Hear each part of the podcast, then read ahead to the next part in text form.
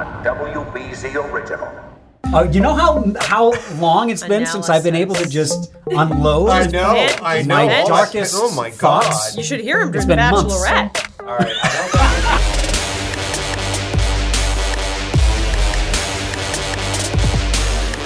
Happy summer, everybody. It is a summer episode of Allston's number one podcast, Studio BZ, a summer special, if you will. How long have we been off now? It's two, been a two good months? two months, and quick- I've been going through withdrawal from Well- seeing you both. I spent those two months. I don't know what you guys spent them doing. I had uh, extreme facial reconstructive surgery.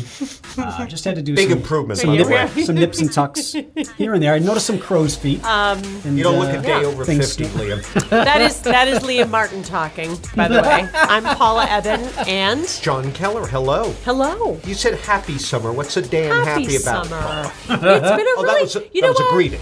After the rainy May, Yeah. it's been a really beautiful summer. it's an awesome You summer. have to admit. Too hot for us older folks. Two heat waves, which is Yeah. not Can do great for that. everybody. Well, it's going to be the hottest but July on record Yes. ever in Boston. We are since setting the record. something or other. Doesn't that make you feel good What? that we beat those people from 1872? Well, There's something my- about that I find satisfying. Well, here's my thing. Back when we had in 2015 the 100 inches of snow and it broke the record. Yeah.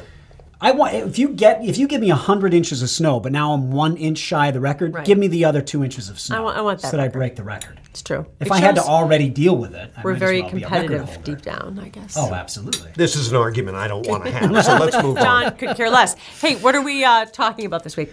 Well, uh, I had a chance to sit down recently in the middle of this hot summer with Glenn Johnson, a name that may be familiar to local political junkies, longtime reporter for the Lowell Sun, the Associated Press, and the Boston Globe, um, who all of a sudden left a flourishing career as a journalist to take a job as uh, basically director of communications for then Secretary of State John Kerry. For the next several years, uh, Johnson had uh, a front row seat traveling the world with Kerry as he negotiated the Iran uh, nuclear deal, uh, Middle East negotiations, you name it. He was right there, and he's recounted his experiences in a new book, Window Seat on the World, that may surprise you with what it has to say about both Kerry and the current Trump foreign policy. So that's coming up. Interesting. We always have such heavy hitters among our local Hmm.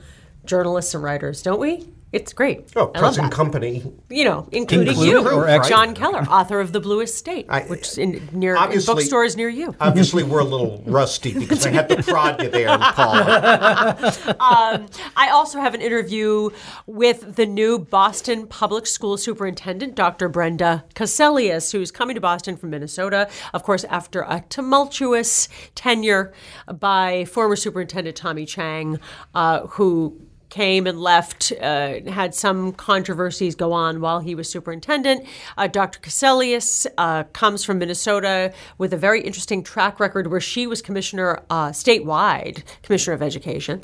And uh, we talk about her goals, what she'd like to do, what she plans to do, and she has a very interesting proposal right off the bat about where she's going to live. So you'll you'll really enjoy the interview with her. And then Boston's first marijuana shop is going to open, set to open in October in Dorchester on Blue Hill Avenue. It's going to be called Pure Oasis. We had the co owner, Kobie Evans, onto our show talking about the obstacles to opening in a city like Boston and why, after 70 licenses being doled out by the Cannabis Control Commission, only one has gone to a person of color. And this was part of the goal of the 2016 legislation was that people of color in communities that had been most affected by the criminalization of marijuana would benefit the most from the legalization. And that has not been the case. We asked him why. And then we're also going to be talking about this thing that I saw at uh, Star Market the other day. Yes. Mid-July. Talker of the podcast. Mid July, Halloween candy everywhere. Halloween candy and I will in July. Does it bother you, John? you what Why I would think you buy about it now? I mean, those. Kit Kats are going to be fused into one giant chocolate hairball by the time uh, the weather gets cooler And at are- this are, rate. Are we talking about Liam's feet again? No, uh, No? that's what it says. We're going to skip over I it. love it just looking says, at this sheet 'cause bullet it- point number four Liam's, feet. Well, okay. That's an appetite suppressant. really? Ew. There's a whole explainer about why that's listed there that way, uh, though I did not put it there. Well, Because you have a foot obsession. You, well, you I are would say a I, I don't know if it's a if it's an obsession as much as it. People can't see when you're behind the anchor desk what's going on with those feet. No, no, no. It, it No. is his. He's I- barefoot he and his I am on- toes I have am- neon letters that he- spell I- out I- "Eat at Joe's." Stand by, new smell. Vanessa Webb. Many times over the years, as he and I covered events involving then Senator John Kerry, Kerry would be droning on or saying something patently ridiculous, and I would catch the eye of Glenn Johnson, the veteran reporter for the Globe, Associated Press, and so forth, and we would just roll our eyes. There he goes again. Well, it just goes to show how times change. Fast forward a few years, John Kerry becomes Secretary of State, and all of a sudden, Johnson up and leaves the Globe to travel the world as a key communications aide to John Kerry. Funny how that happens. Yeah, very interesting decision by Glenn. That ride is over. He's back in the Boston area, and he's written a book about his experiences called Window Seat on the World My Travels with the Secretary of State. And we sat down recently to talk a little bit about what he saw and what he's seeing now that a whole new team in the White House is managing our foreign policy. Boston Hill, the glittering jewel city of the world. So, Glenn, there you are, more than three decades as a reporter, a pretty hmm. hard nosed reporter, too. And all of a sudden, one of the major political figures that you've covered as a, as a senator, as a candidate, as a mm-hmm. presidential nominee, is on the phone calling you to offer you a job. What went through your mind? I was surprised, and then as he spoke, I was flattered, and then after we hung up, I was sort of fascinated by the process, prospect that he had raised. Uh, I was in the Globe newsroom. The phone rang early one morning, and he said, "I'm about to be confirmed as Secretary of State, and we're trying to build." a team and we're looking for some fresh faces and I'm looking for somebody that will travel with me, be in the room when I make big decisions, help me with my media outreach, but also keep me in touch with the folks back home. And I wasn't looking for a job, but the opportunity came at this just perfect point in my life. I had just turned 50, had my 25th anniversary. My second son was coming out of college in his last semester. And so just everything sort of seemed to be right. And then as I thought about what he was saying, this was a chance to work not just for a cabinet officer, but the first cabinet officer. Uh, this was someone fourth in line to the presidency. Uh, and it involved going to places around the world that I'd only dreamed about. And so I went home and talked to my family about it that night. And there was unanimity in the opinion that this was a once in a lifetime opportunity. And I felt like I would have been foolish if I had said no. So it was a hard thing to do to leave the only career I'd ever known, but the opportunity was amazing. When you came on, what did you find in terms of the state of the art of the Secretary of State's office? Well, uh, when you go into government, first of all, you learn a couple things. Uh, one thing that I, was a real eye opener to me was the interagency process. And this was, a, I think, a, re- little bit of a revelation for the secretary, too. When you're a senator, you are a CEO of this little enterprise. You know, you have your own staff, you can kind of decide how to configure your budget, you pick what issues are important for you, you try and lobby to get on certain committees. When you are a cabinet officer, yes, you run your department. In the secretary's case, I was one of seven people that was grafted on top of a 70,000 person organization. But you still were an appointee, as I was, of the President of the United States. And so if the president said stand tall, you had to stand tall and salute. You know, you, you had to you had to not only make sure that what you said was in sync and and uh, in largely approved by the White House, but also was in conjunction with what the intelligence community, the CIA, and other a- agencies were hearing, and also in sync with what the Defense Department was doing, because we were all part of the national security team. So that was that was one aspect of it. The second aspect was the real challenge and outmoded technology that the government still has. The federal government is this huge aircraft carrier, and getting it to turn in any one direction is very hard. And so Colin Powell, as Secretary of State, really worked to try and get email into the department, et cetera.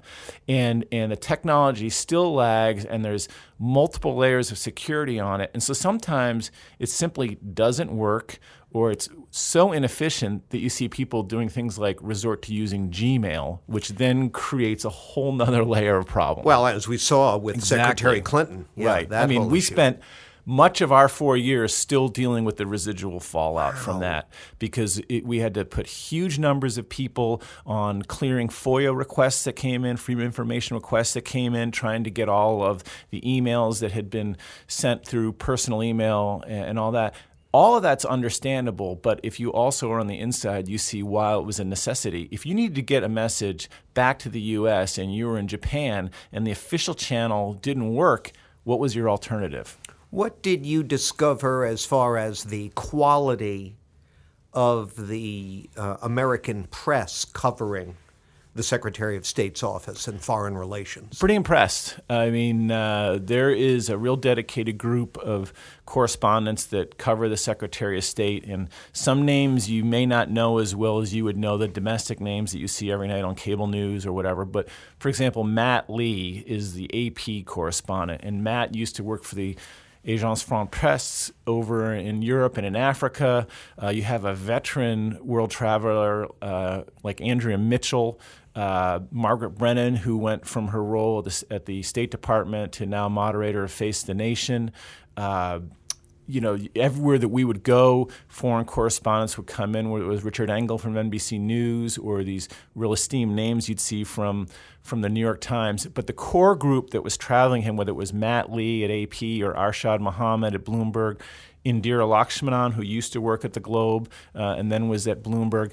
You had some real people that, that had been around the department through a succession of secretaries, spoke multiple languages, and, and really held him to account. And we really tried to accommodate that group. That was one of the jobs that I took very seriously, It was coming in as a former journalist, trying to advocate for their presence on our trips and, and to make sure that their needs were addressed. And so we would travel anywhere we went with a group that waxed and waned from three to 19 if the story was big enough. That doesn't happen under the current administration. Well, I was just down in Washington and uh, and I was talking to some of them at a launch party for my book, and they were telling me that there's a hard rule right now that they're only taking six people with them on the plane. That's a three-person network crew, sound man, cameraman, and producer, and it's a it's a still photographer, and then it's a wire reporter and maybe one print reporter, and so what does that mean, though? I just think that I, I, I wonder what the administration thinks it's getting from that. Because having multiple reporters with you spreads your word farther and faster than having fewer. You channel everything and funnel everything through a limited press pool that then has to take the time to write a pool report that is then distributed back to all their colleagues that you can't put on the plane. And then they go ahead and, and write the story about whatever you just said. Contrast that, say, with the Russians that have really no interagency process, like I just described, no official clearance process. And you walk out of a meeting, say, with the president of Russia in, in Helsinki, eh, they can put out anything they want immediately. The U.S. media has a huge hurdle to clear, and then the and then the official uh, cabinet department has its own challenges to get the word out. It So- just doesn't serve discourse. So their spin circles the globe while ours is still putting its pants on. exactly. Wow. Uh, speaking of the Russians, Sure. you mention in the book that you uh, and Secretary Kerry uh, observed sort of the early roots of Mm. Russian meddling. Mm-hmm. What did you mean?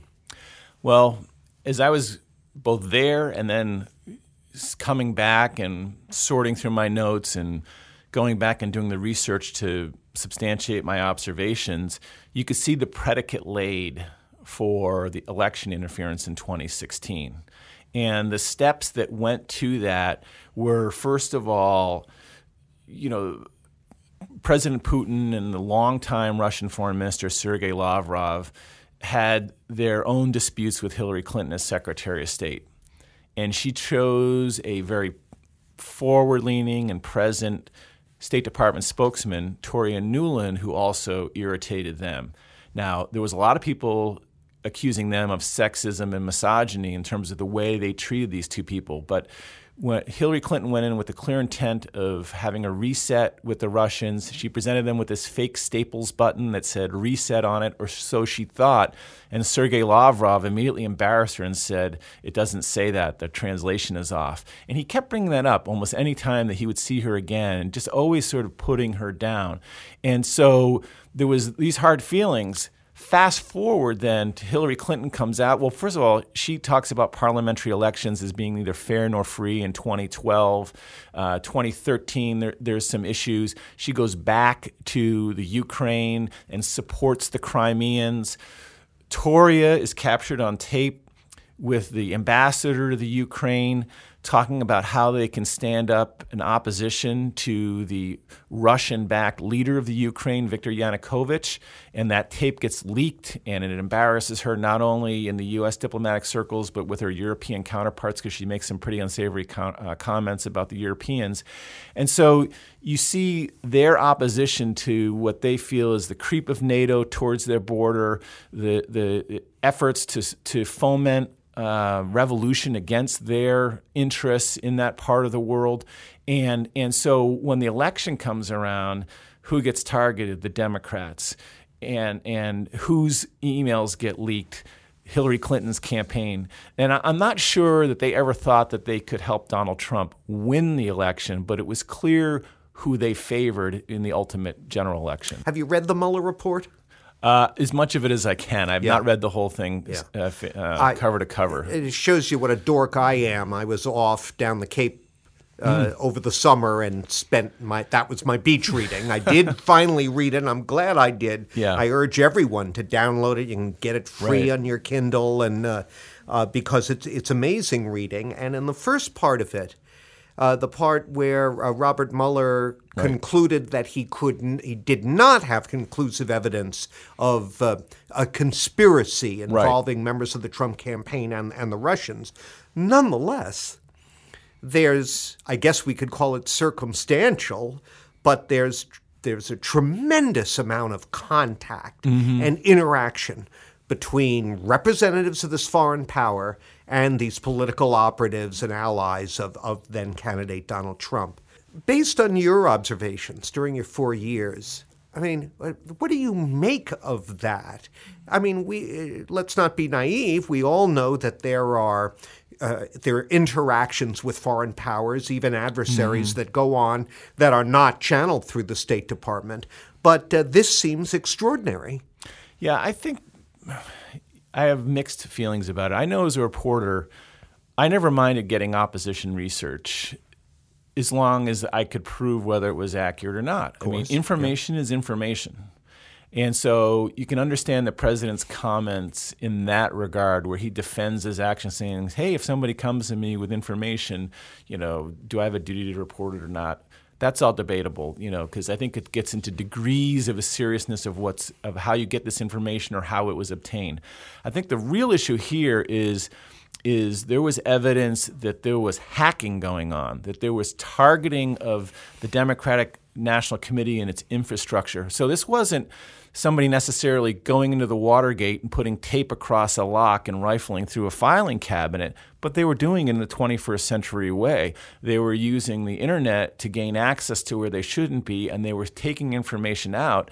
And then you have a president or a presidential candidate stand on stage and encourage its release.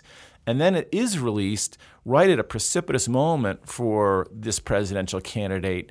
And then, subsequent to his election, which even his own people concede was a surprise, there's then documented communication between members of his incoming team and the Russian ambassador.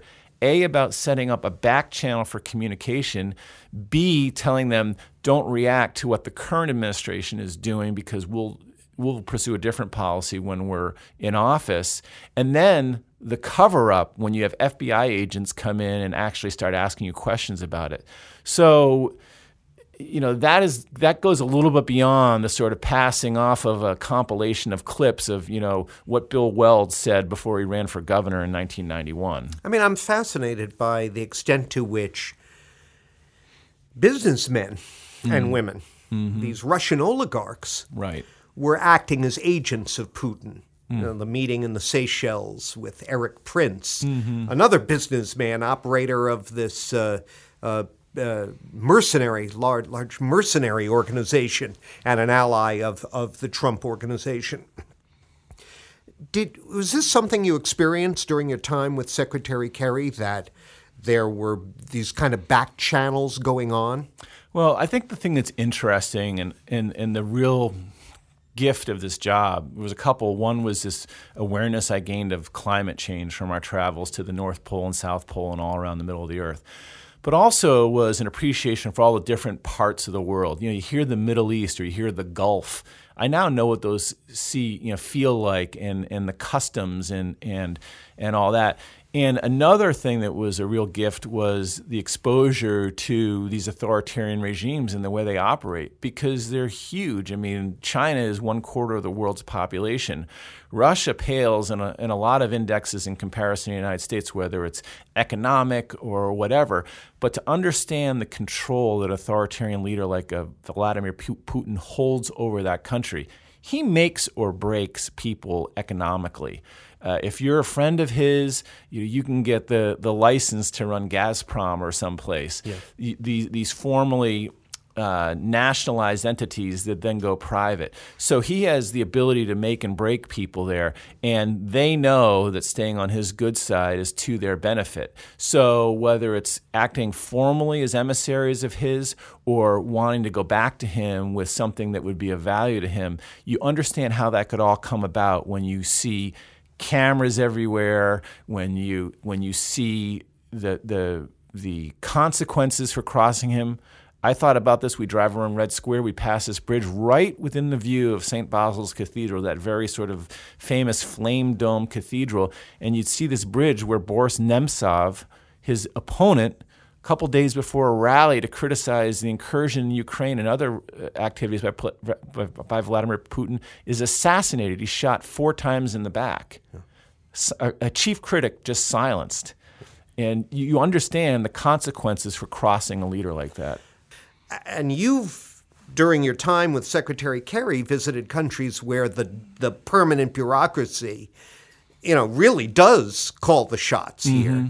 Uh, put in when when people hear all these claims about a U.S. deep state that you know tried to overthrow Trump, if you will, and so forth and so on, uh, put that into perspective. Is that is that a legit claim in any way, shape, or form? Uh, I have to say, I walked away from this experience with a lot of respect for our governmental system. Uh, so, first of all, this experience was an eye opener for me in terms of appreciating just what the State Department itself is. Uh, this is a 70,000 person organization. Uh, most of its workforce is in 285 missions all around the world.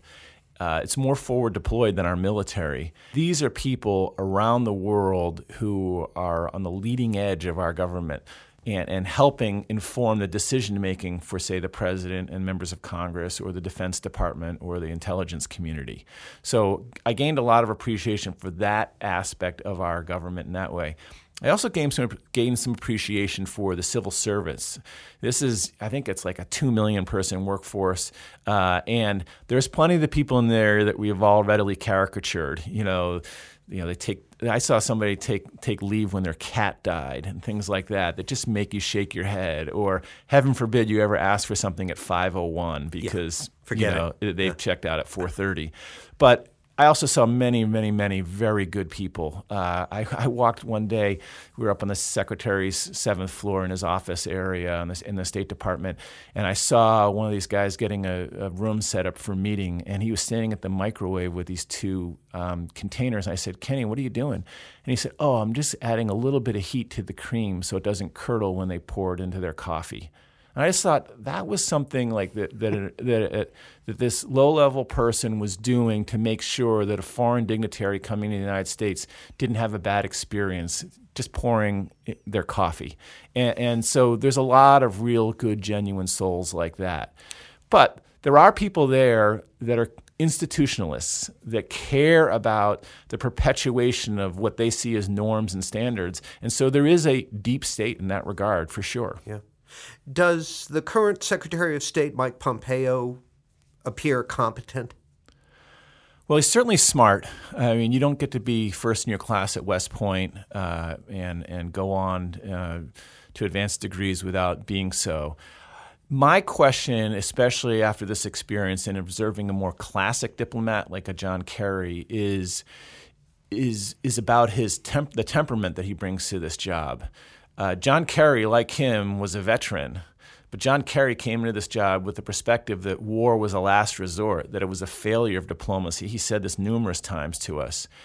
Mike Pompeo seems very much more hardcore about rattling the saber rather than sort of doing the diplomatic work. And so you wonder, is this the right job for him? Well, that leads me to the biggest question of all, which I've saved for last. uh, do you believe in the coming months, coming years, that we're going to war? It's interesting. I was looking the other day. There was an op ed in the Boston Globe, and it was written by a Green Beret who'd been shot in Afghanistan. And he questioned the stomach and appetite and wisdom in a country with an all volunteer military for a third war. Uh, you know, do we, we still have a military presence in Iraq, we still have a military presence in Afghanistan. And if you talk to the generals and read what they write, something with Iran would be a pretty bloody and ugly battle. And so President Trump had come into office promising to keep us out of military engagements. Right this could be one of the ugliest ones that we could possibly get into. So I sure hope not. The danger, as I said earlier, with with a maximalist policy is you better make sure you get what you want, or you better be ready to lose some face. And the president doesn't like to lose face, but getting what you want is is a real challenge. And the other thing that American people should understand is is the policy that's being pursued right now is of special benefit not necessarily to us, but to others in the region, whether it's Israel, which, which feels an existential threat from the Iranians, to the Saudis and the Qataris and the Emiratis, who all have this uh, religious difference. They're all Sunnis versus Shiite Iran. Uh, you want to make sure that we're not getting dragged into doing their bidding when they're neighbors and they have hefty militaries, you know, do we really is this our fight or theirs? And and so I still think that there there, needs to be a lot of questions answered before you make that decision to do that because uh, it's not going to be an easy thing. It, uh, you know, when a president talks about obliteration or it's over before uh, it starts, I don't know many people uh, that are really in that world that think that's the case if people want to find out more about you and your book, you've got a website, right? Sure, I do. Yeah, it's my name, glennjohnson.com. That's one N G L E N J O H N S O N.com. And the book is on Amazon. It's available in local bookstores, and I'm told libraries are ordering it. So that's, Libraries? yeah, what are those? the book is entitled Window Seat on the World My Travels with the Secretary of State. The author, Glenn Johnson. Glenn, thank you for joining us on Studio BZ. John, it's good to see you again. The goal is a city with charm, character, and diversity. Boston has a new superintendent of schools. Dr. Brenda Cassellius was commissioner of education for the state of Minnesota and began her job here in Boston just days ago. So we wanted to get a chance to know her. So welcome Thank to you. Dr. Cassellius. Thanks Thank so, much, much. for coming in to talk with us. Mm-hmm. And so what will your message be as you go to say hello? So, my message really is on parent and community engagement at first mm-hmm. and authentic engagement, which is really listening mm-hmm. and trying to understand where are the great opportunities, what is working well, like you do stories on what's working well in our schools, and also then finding where are some of the gaps. We have a large focus on high schools. Obviously, we have a lot of work to be to be done there um, to be ensure that we have rigor and high quality schools in every neighborhood, to ensure that we're addressing the out of school factors, and that's why I chose really Boston was the mayoral control and the appointed school committee to be able to go out and leverage the entire cabinet of the mayor to really look at the holistic uh, impacts of what's happening with children and their learning. Right. And so that'll be uh, key in assessing that. And then hopefully we'll be able to look at student achievement and the curriculum that we're being able to offer in our schools, raising the level of rigor in all of our schools, and then the support side as well. Because there are so many factors, as, as we've covered, uh, as journalists here, and as you will know, outside of the classroom that do affect Right. children Yeah. as they head into their school day. Uh, you had said, I I noticed in the Boston Globe, that you would like to be here for 13 years, that this class of kindergartners starting in the fall, you would love to give them their high school diploma. First of all, how, how do you pull something like that off? You know, where do you start? Well, you have to be a good diplomat, and you do have to be a good listener, mm. and you have to be really engaging everybody in the outcomes for the children. And if you're not involving everybody authentically, and if you're not really listening, then it's really hard to stay that long. Do you plan to not always live in the same place in Boston? exactly. And you're going to move around year, I am. year I year am. after year? That's an interesting plan. It is because I just think that if you are actually living with everyone and living with the families, I mm-hmm. started out in Roxbury. Mm-hmm. I don't know where I'll go next, but um, I want to go there and then live in that community, go to church with people, synagogue, mosque, and then uh, go to the parks and walk my dog. Because it's important to understand each different neighborhood. It absolutely and is. how it contributes And to the and it- city. it's it's very different in the different parts of the city, and the resources are different in different parts of the city. Right. So knowing that firsthand as superintendent will help me do a better job. yeah, I know universal pre-K is a big issue. It has been for Mayor Walsh. It is a big focus for Yes. you. You know, what do you say to families and parents about how important universal pre-K is?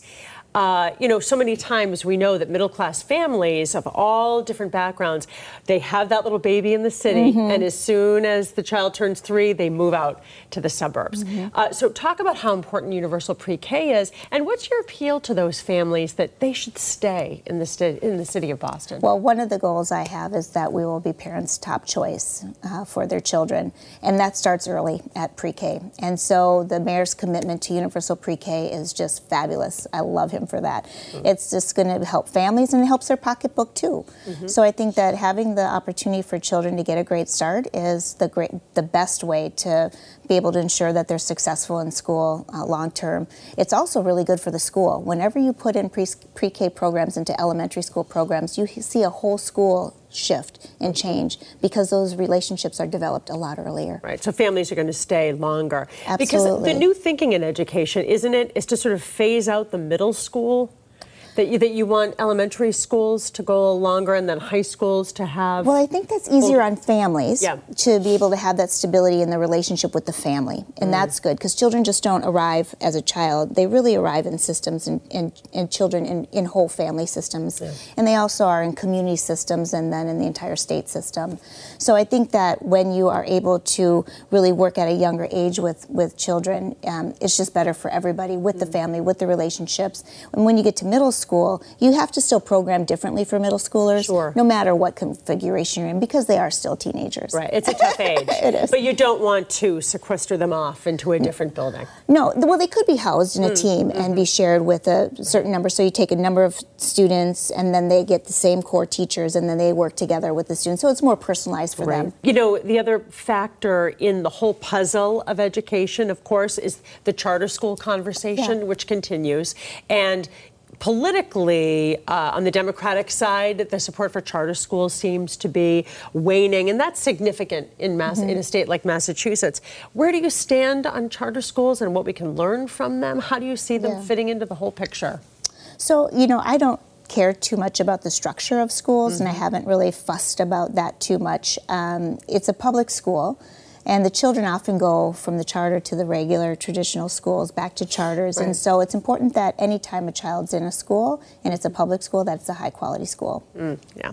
Um, are you still going to root for the Minnesota Twins? Is always a question the kids will ask you around Red Sox games. I guess that's I have- Can we win you over to the I have, Red Sox? I have team members who have. I'm much more of a Bruins fan, but I'm gro- I'm a growing Red Red Sox fan.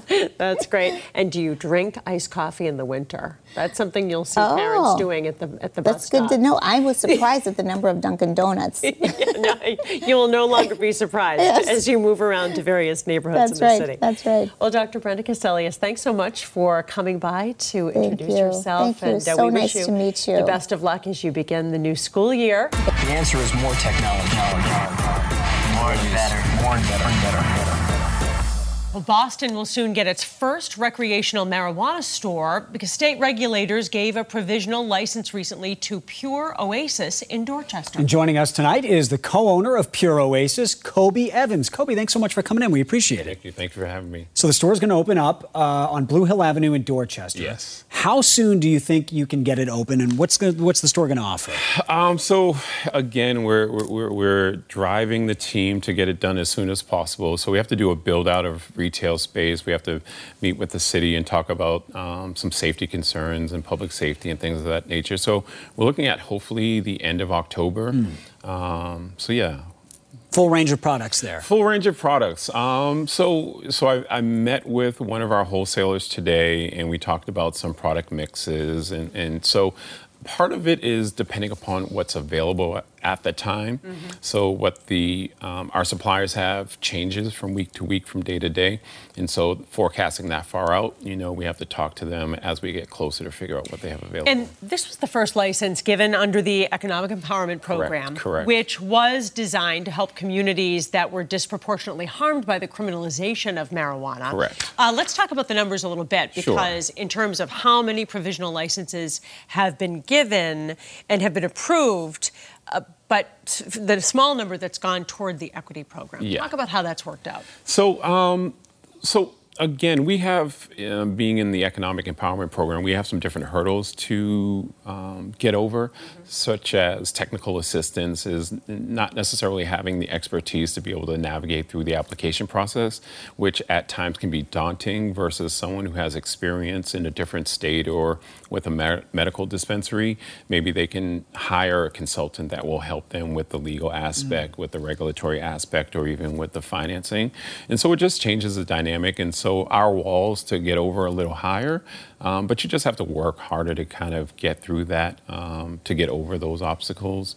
But in terms of numbers, uh, again, there are a lot of companies that operate around the country that are poised for this opportunity, and so they're ready and they're able to um, navigate some of these um, gauntlets a lot easier than someone who may be a small business who doesn't have the experience.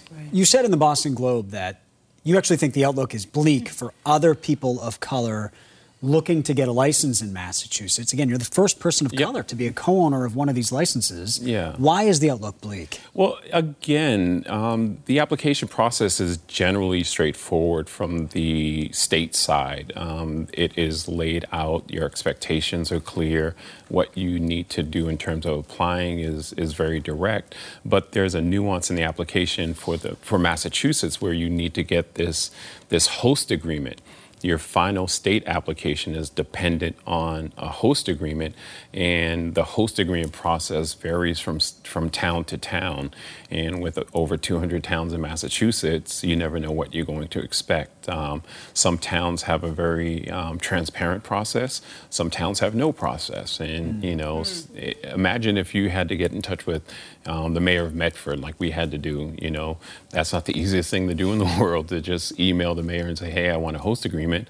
Um, and for us, that's been very daunting. But you know, that's the reality of it. One of the reasons the law was passed, I think a lot of people think, is because each town was given the power. Each municipality could opt out if they Yes, wanted to. correct. They had their own vote. Correct. So that that is just going to be part of the process naturally. That Yeah. each individual municipality is going to be tough to Sure, navigate. So what do you suggest should change about the process to create more equity? Well, the hard part is that, you know, um, Massachusetts is the only state in the country that has legalized recreational marijuana that has a host agreement process. Most other states realize it's just a more streamlined process just to have it at one level within the, within the state government.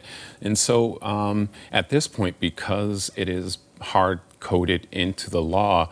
I don't know if we can navigate around the host agreement process. Maybe the law could be amended to say that, hey, if you're an economic empowerment applicant, you don't need a host agreement. That's the easiest way to, to um, fix the problem and to make it easier to, so that we can achieve the numbers that voters voted for. There are just layers of bureaucracy. Layers of bureaucracy. On the other end of the spectrum are people who, whether they live in Boston or don't, they don't want a marijuana store on their Yeah, block. yeah. What do you say to people who are worried about right on Blue Hill Avenue there? Maybe it attracts more crime. They might argue. What would you say to them? Well, you know, the interesting part is that we have deep roots in the community and we wanted to be responsible neighbors. So, what we did before we even thought about opening up in the neighborhood is that we went to Denver, we went to Las Vegas, and we saw actual operating dispensaries. We went inside, we toured the neighborhood to see if there was an impact, whether good or bad. In most places, if you travel the country to ask or see for yourself, it's invisible. It- you see people going in and out, but again, um, you don't see the type of issues with maybe a liquor store where people relate to. Um, it's usually it's very professional because these are working class people who have better things to do than to stand around and get harassed by police for you know Yeah. doing something that's illegal.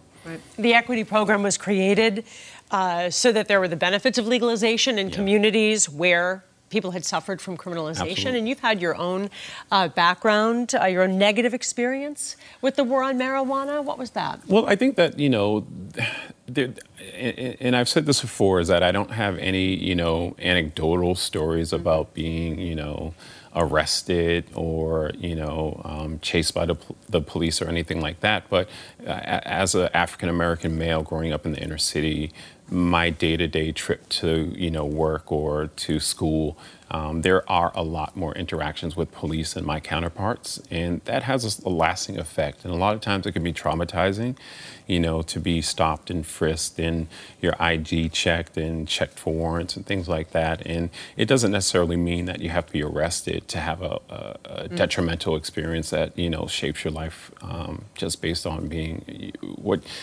in terms of your, your cultural ethnic- ethnicity. You're very close to opening this shop in Boston. You've also applied in Medford and in Mattapan as well, Correct. so also Boston. But Yeah. the Medford process, how has that gone? Where do you stand on that? Medford is, you know, every every town is different, and Medford is a gauntlet. You know, um, it's a daunting task to say, okay, reach out to this municipality, get in touch with the mayor, and work out a host agreement. And you know, I've ne- I don't have you know, those type of political connections in Medford to facilitate that. So it's it's a lot of throwing darts and a lot of you know um, hoping things work out. But the best we can do is email the mayor and talk about you know maybe a meeting. But so far, it's it's definitely been a challenge, and you know we, we're keeping our fingers crossed. So your background is real estate. You're Yeah. entering a whole new industry. Yeah, yeah, yeah, yeah, yeah, yeah. yeah. Kobie Evans from Pure Oasis. Thanks so much Thank for coming you. in. We Thank appreciate you. it. I appreciate it. Our newscasters, our editors all work as an efficient, well coordinated fact finding team. A few weeks ago, I ran up to the Star Market here in Allston near the station, and it was mid July. Walk in, right in the front of the store, gigantic Halloween display, Mhm. Halloween candy display, Mhm. several aisles worth, you know, the end aisle section. Like next to the American flags for the fourth. So I looked around on social media, and this is everywhere. Most of the supermarkets already have their Halloween displays up. And it occurred to, first of all, I was just angry because it's mid July, it's beach weather, it's barbecue time. I don't, I love Halloween. It might be my favorite holiday, but I don't want to see Halloween in July. I want it to be summer. And it occurred to me that America, I would think this is, people are well aware of this, has an anxiety disorder. More and more people in America report having anxiety disorders and being on anxiety medication. I think this is part, I mean, there are a lot of other factors at play, but I would think part of the reason is that we're not present minded anymore. It's always We're- the next thing. It's always what's the next thing that everyone's thinking now. It's it's almost August. People are thinking, you know, when do I start to get the pumpkin spice latte? When do I put on the flannel shirt and go apple picking? When can I Instagram that? When can I Snapchat this? When can you know? It's no one's thinking. Let me just go to the beach. It's 90 degrees today. Let me not think about Halloween. Let me think about today. Well, now hold on a minute there, baby Ruth. uh, you know, maybe it's, uh, yes, it, it does seem obscenely early. Nonetheless, I mean, I know plenty of people who like to do their Christmas shopping in the summer to beat the rush and take advantage I'm of good deals. And maybe, you know, uh, are you the guy who's in the star on the day of Halloween? Yes. Well, here's the thing. My analysis, is, I agree. Do, I mean, remember when you were a child and you would be on your summer vacation and inevitably, or somewhere, with Cape Cod, whatever, Oh, with and the your back to family, school? and you would see the back to school, Yeah, the the backpacks out, worst. or It was signs. of- depressing. And the and the wave of talk about anxiety and dread that would come over you, seeing those pencils and notebooks. That was bad enough. Hmm. But I think the fact that we're seeing Halloween candy in July. It's in July. This is the sign of how much retail is in trouble. Mm, so John- I think our store owners are really suffering. Yeah. I think that people desperately want you to get to buy anything physically you can possibly buy and not order it online. And so part of me wants to help. Yeah, know? but, but but the thing is, I'm only going to buy a certain amount Exactly. candy You're not gonna anyway. buy so whether I buy it now it. or then, it's the same for their profit. And Jonathan, our intrepid producer, was just looking this up. He said this trend of the Halloween candy in particular. Now, Obviously, Yes. we've all been seeing Christmas displays in September. Right. That Uh, that's been going on for some time. But in, in 2015, this was part of the candy manufacturers' push to put out their new Halloween candies for the Mm-hmm. year. So now every year, mid July, they put out the displays of here's the new Halloween candy of the year. But my reaction to that is it's always the same thing anyway. also it's think, the Reese's too, peanut butter cups. I'm not alone in this. I've really cut sugar out of my diet, which I think a lot of Americans are doing now. Mm. Right. And so I think the candy manufacturers understand that you got to get it out Yeah, Paul is as asking many for eyeballs as you Pa- can. Paul is asking for a Reese's oat milk peanut butter cup. Well, look, we are in high s'mores season, are we not? well, true. Yes, right. You got to so buy your maybe they figure, well, people are, Yeah. you know, and also if the, the kids start whining about all the back to school ads, one way to shut them up is to shove a couple of those mini Kit Kats But- in oh, their Oh yeah, that always works. But I do have to say, it does make you feel down when something is so out of season like that and way too It makes you start premature. thinking It's about the fun. fall. Then it's not long fun as they don't start the Christmas music yet. until the day after Thanksgiving. well, I, uh, l- lately it's been before then. Yeah. Oh yeah, absolutely. I way hate way that before too. I, and this is along the lines of someone the other day to me said, "Can you believe summer's almost over?" Oh, I know. And I said, As "No, it's soon as not. it's the 4th no, of it's July. not. We have all of August, most of September." Most uh, last year, the last two years, October has been summer. So we've got two, two and a half months left of summer, and people are already going. Can you believe it? So I mean, what are we doing to ourselves? We're killing ourselves. I had a high school you friend who, whose father was kind of an Eeyore character, always kind of dour. And I remember him sitting there saying, Yeah, once you get past July 4th, it's all over. It's all there's downhill always from that. July Fourth is the beginning of summer. And summer. for me, yeah, my kids are grown and gone. Uh, this the best part of the summer is after Labor Day. Mm. Well, September and that is the October are best. beautiful. Mm. Just beautiful months. Well, the other theory is that the, the supermarkets do this on purpose, knowing it's going to stoke Yeah. social media outrage, Right. and then it Get just raises talking. awareness that It's hey, it's available already. It's And- true. Yeah. So we played right into their trap. Yes, we right did. Right into their head. We did.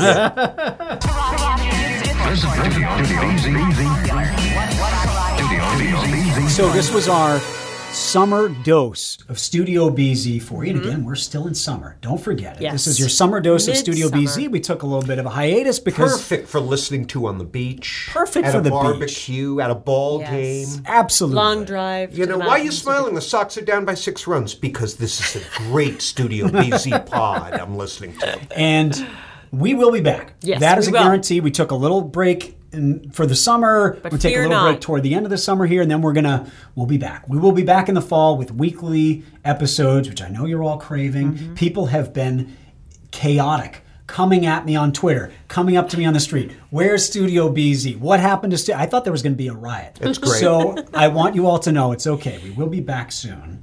And uh, this was just, you know, a fun little Yes. summer summer bump. We have so many interesting guests, authors, celebrities, interesting topics. So we've got a lot more to explore. And Liam's foot fetish is Yep. always I mean, we can always go back. it's just um, Oh man, what's the word? People are getting the A wrong mine impression. of in fascinating observations. And John was pointing out we have a full catalog too. So if you've only listened to a few episodes, go back. We've been doing this for more than a year now, Yep. a Yep. weekly episode. So there's a lot to go back and listen to as well. still trying to get Conan. Still from trying to get Brookline, Kelly. Absolutely. um, and some other celebrity guests. So we'll see how we do on that. Yeah. And uh, yeah, check back and well, check back constantly. but we'll really fou- be back in September. And now that you've found us, yeah. tell a friend. It's true. Share. Um, we're available everywhere you get your podcasts.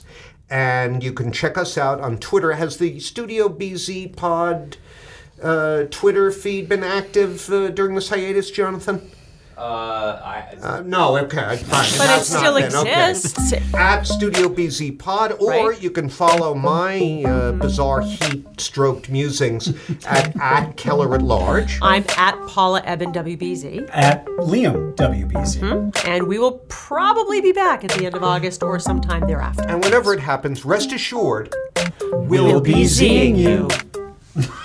I had forgotten about that. Well done. How John. could you ever forget? I, I don't know. That's true. Oh, How could says you? Miss Forget Everything. Are you interested? Feel free.